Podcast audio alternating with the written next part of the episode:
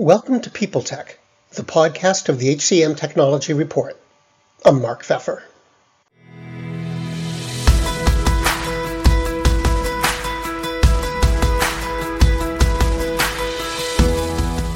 Today, an encore presentation. My guest is Melanie Lougee. When we spoke, she was head of employee workflow strategy at ServiceNow.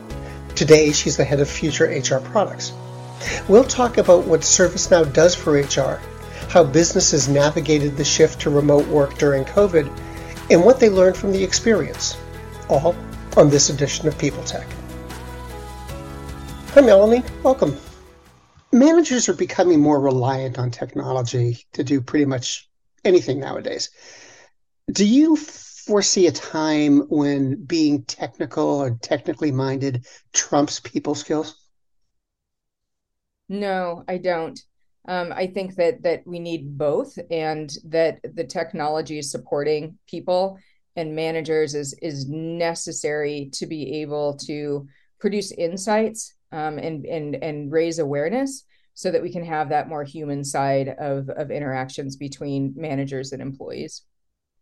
Now, during COVID, a lot of managers um, they worked remotely from their mm-hmm. teams, and did they learn anything from that? Did employers learn anything from from working that way? I think they learned a tremendous amount. Um, I don't think that that anybody really foresaw how productive uh, employees were were going to be uh, outside of, of the traditional workplace for those employees that could be outside of the traditional workplace.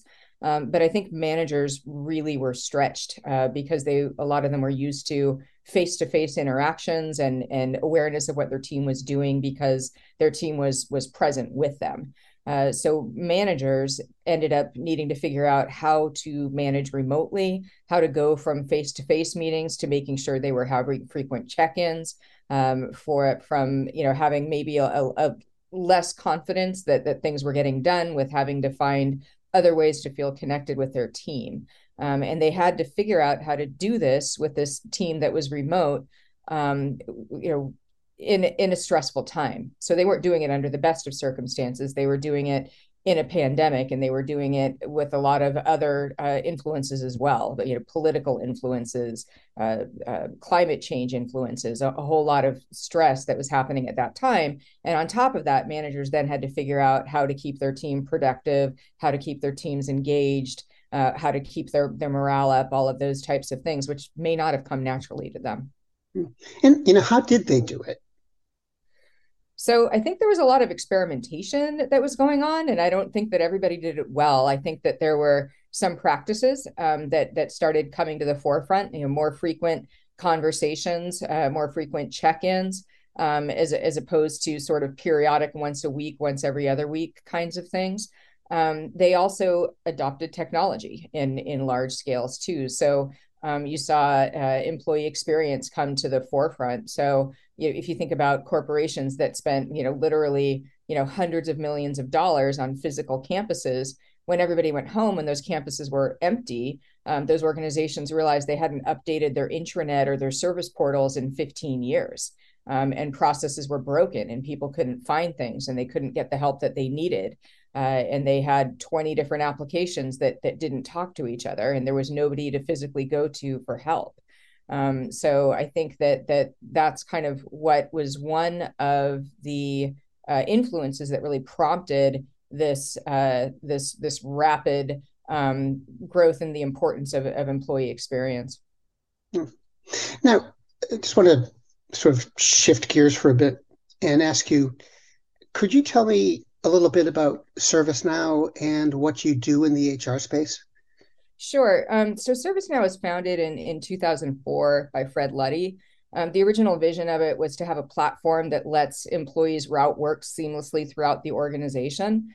Um, so the initial focus was was IT, but we then grew into a lot of different ways. The the the the, the business unit that I'm a part of is is employee workflows. Um, so our focus is is really very employee centric. Uh, so what we like to do is we like to try to break down the silos in between some of the traditional HR um, departments, if you will, and look at processes that really go go across the organization. So Um, we'd like to be able to connect those things and so that there's more uh, fluidity and and ease of use for employees to be able to get work done or be able to grow their careers or be able to um, be able to to do the work that they needed to do, whether that's in HR, whether it's in procurement, whether it's in IT, and be able to bring all of that together for the employee so that it can be simple for them. Also, the managers is our new focus. Um, now, using that as, as for context or as background, what did ServiceNow learn during uh, during COVID? So we learned a lot during COVID, and and for myself personally, I, I signed my offer letter in person and then didn't see anybody for two years. So it was definitely being dropped into the eye of the storm to be, you know, running strategy for this organization, you know, in the, in this point in time um, was was really you know quite an experience. So you know if you look at some of the things that we do, employee service, right? It, we we started with uh, HR help desk, right? Employees being able to get what they need, being able to get their tickets fulfilled, being able to buy things, being able to get help, get access, all of those things, and then also uh, if you think about employee workflows like onboarding well everybody went home and and everybody had to figure out how to ship laptops and and you know how to connect processes. So in a way you know we were definitely customer zero with a lot of the value that we produced um, you know and I, and I will say that that for me I was the, literally the first class of of ServiceNow employees to onboard remotely and it happened you know seamlessly it happened um, you know like they were able to to to pivot to doing everything remotely you know within within days uh, because they already had the infrastructure in place to be able to connect the processes and manage the processes across departments. Um, we also learned a lot because we were uniquely positioned around things like returning to work, around things like safe workplace, uh, being able to very quick, rapidly roll out new applications um, that allowed people to do their vaccination status, to be able to request a workspace, to be able to um, do all of those things that that uh, allowed organizations like Coca-Cola to be able to more safely start to reopen when it was time to do that. So I really think that ServiceNow was uh, was very much at the forefront of, of innovation um, during the pandemic. And how did how did you or how did the company pivot? I mean, I think that that's the best way to describe what companies had to do because you know, business really shifted. Mm-hmm. How, how did you do that? So how did we do that from a from a tactical standpoint? Um, I'll I'll go ahead and share when everything shut down, right? So when everybody went home, uh, we in our organization literally pulled together the product team. So I'm talking about it from a product perspective, not an, an internal, um, you know, ServiceNow perspective. And we looked at everything we had at the road on the roadmap and we made some decisions around okay the world just changed and we did this literally within weeks um, you know what's going to be more important now and we re we we reestablished our roadmap accordingly um, and we also introduced a two week release cycle which was something that was unheard of in the industry in order to be able to roll out safe workplace in order to be able to roll out the kinds of changes that our that our customers were going to need so we entirely pivoted our, our business within within weeks. And um, can you be, give me a little bit more from um, in an operational sense mm-hmm. of how you were able to pull it off? I mean, it it doesn't strike me as being a small challenge. No, um, you know, one of the one of the reasons we were able to pull it off is just you know, ServiceNow is a very agile organization um, you, know we uh, we pride ourselves on on being able to to change and being able to support our customers through change as well. One of the reasons we're able to do that is, is of course, we're built on a platform. Um, you know, we're we're built on the ServiceNow platform, uh, which allows you know rapid configuration, uh, which allows uh, the ability to tailor experiences, which allows you know for rapid development. Um, so you know, it, it was not easy. you know, it was it was definitely a challenge. All hands on deck. Everybody had to row in the same direction that was opposite of the direction we thought we were going to. Uh, but because of the culture of ServiceNow and because we are a platform company that can do rapid development and agile development, we we're able to pull it off. faith in the news media has been challenged, making it even harder to get stories told.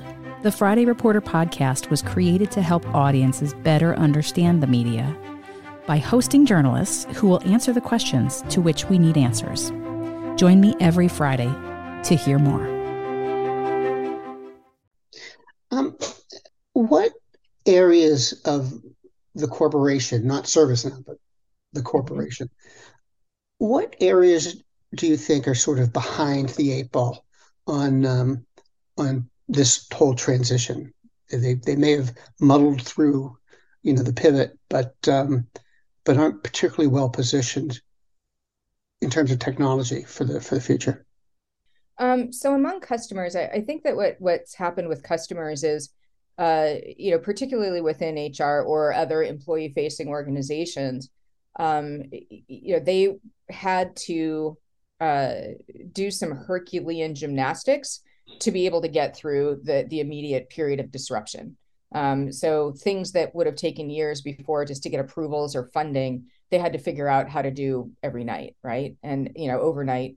And um, you can't do that without breaking some processes and and doing some stopgap measures and worrying about you know cleaning up the mess later. Um, so what we're seeing now is that a lot of processes that were manual because they had to be, um, we're seeing uh, now they're they're looking more at how can they support these things with with technology.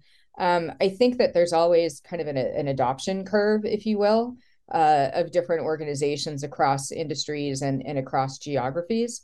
Um, so I think that you know organizations that are that are really forward looking that are that are building for that future agility are definitely looking at the changing roles that are happening in organization and they're looking at the fact they're they're accepting the fact that that things have really changed forever so when we think about um, uh, you know what i think is going to differentiate companies going forward it's really going to be about understanding the nuances about how the workplace has changed how the workforce has changed how the relationship between an employer and an employee has changed and being able to stay agile um, and being able to keep con- keep employees connected at the same time moving forward. Um, if you think about it, one of the things that I think about is, you know, how do you balance um, this feeling of of employee belonging and this need for personalization that employees have with the very real needs of a business for business continuity. You know, how does the business keep going no matter what?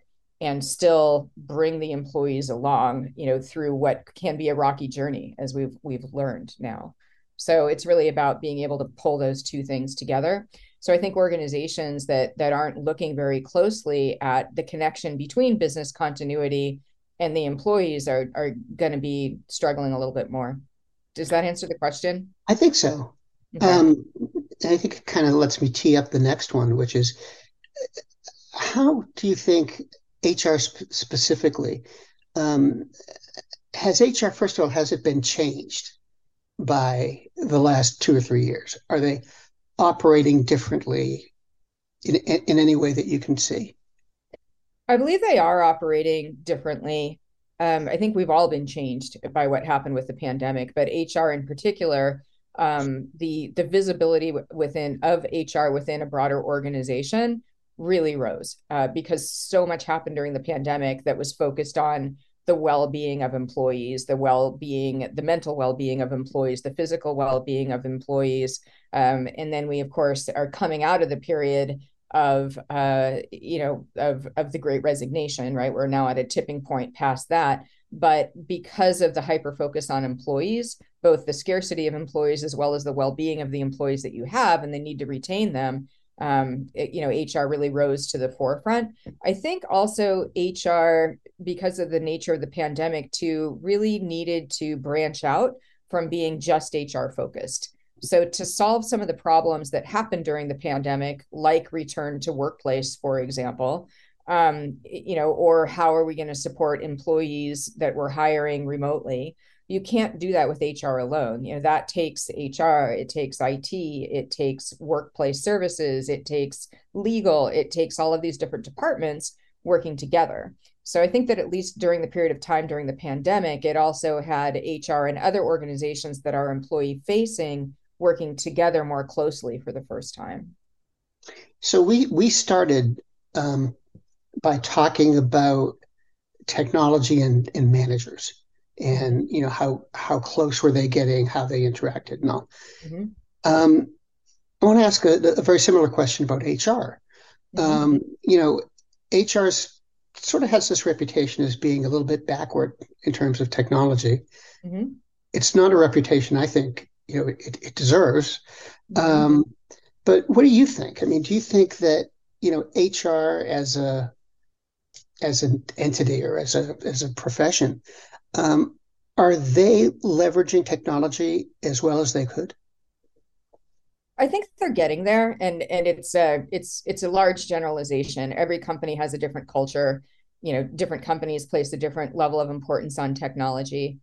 I do think that the pendulum is swinging right now. So you know, to tie together HR and and manager, I'll I'll tell you what I what I mean by that um, we're coming off of a period of time where HR did a lot of buying of point solutions. Um, and oftentimes each department was free to go buy what they thought was going to be best. So, um, you know, recruiting went off and bought whatever recruiting solutions they needed, and benefits had a solution, and payroll had a solution, and then there was OKRs, and then there was learning, five different systems in an enterprise, maybe. Um, you know, so that was happening. But then when everybody went away and had to try to string together a process, none of these systems talk to each other. There's no ability to get insights, right? So a lot of these decisions were made independently, not with the employee in mind, right? They were made to solve the individual problems of an HR organization. I'm in charge of learning. I'm going to go out and pick the right learning solution for the organization. But nobody ever asked the employee what they wanted or asked a manager what was easiest for them to use. So now managers have like, I don't know, 20 different applications that they have to use to manage their employees. Um, you know, they recruit in one system, they uh, you know, trying to do performance reviews across three different point solutions. Then they have to go somewhere else for purchasing. They have to go somewhere else for, you know, to to uh, to to to request IT access. You know, all of these different things um, you know so i think that that hr was making decisions for the for you know in a in a little bit of a silo mm-hmm. um, and i think that the pandemic has been a wake up call that you really have to look at it holistically and you have to look at it with the employee in mind and you also have to solve for the manager that's in between this ever changing organization and um, this very unpredictable world that we're living in now and the very real individual needs of their employees that they are responsible for fostering, mentoring, coaching, advising. So there you have the manager stuck in between with 20 point solutions. And they really need one orchestrated way to work across that. Do you think that um, solutions providers, you know, like like ServiceNow, but obviously there's a whole group out there, are they taking managers seriously and giving them enough attention? I think they're starting to. Um, I, I, think they've been very overlooked in the past. So, you know, a lot of these manager tools that I was referencing, um, you know, nobody asked a manager if they wanted 20 different tools, right? So, um, you know, they have just ended up with this accumulation over over time. And I think now, particularly the pandemic, has highlighted the fact that the managers they need help, right? So not only are they managing all these different tools, but they're managing employees that might be in the office, might be at home, might be at home in another country with very different rules and policies and ways of doing things. And they're in the middle trying to figure out how to manage this this very unpredictable and, and variable uh, you know team that they have. Um, you know, and, and through all of the that investment in these various point solutions, um, you know, one of the the the key indicators of an employee's satisfaction or that you know reasons that they might leave an organization is their satisfaction with their manager still right so i think that you really have to solve for manager in order to be able to solve for employee experience so i think to answer your question uh, more succinctly um, i think that manager has been very overlooked in the past but I think that because of the pandemic, they're getting some more attention now than they than they have before. Well, Melanie, thank you very much. It was great to meet you and great to talk to you. Sure. Thank you for having me.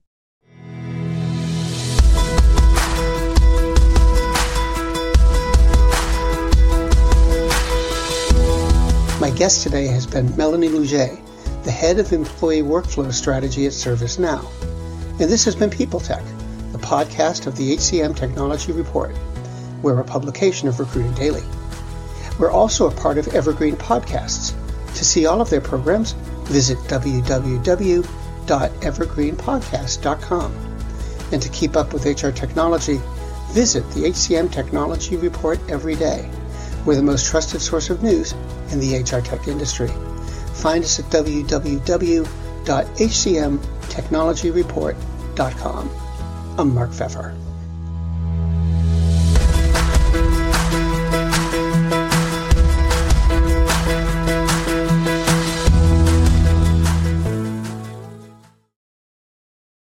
Do you love news about LinkedIn, Indeed, Google, and just about every other recruitment tech company out there? Hell yeah. I'm Chad. I'm Cheese. We're the Chad and Cheese Podcast. All the latest recruiting news and insights are on our show, dripping in snark and attitude. Subscribe today wherever you listen to your podcasts. We, we out.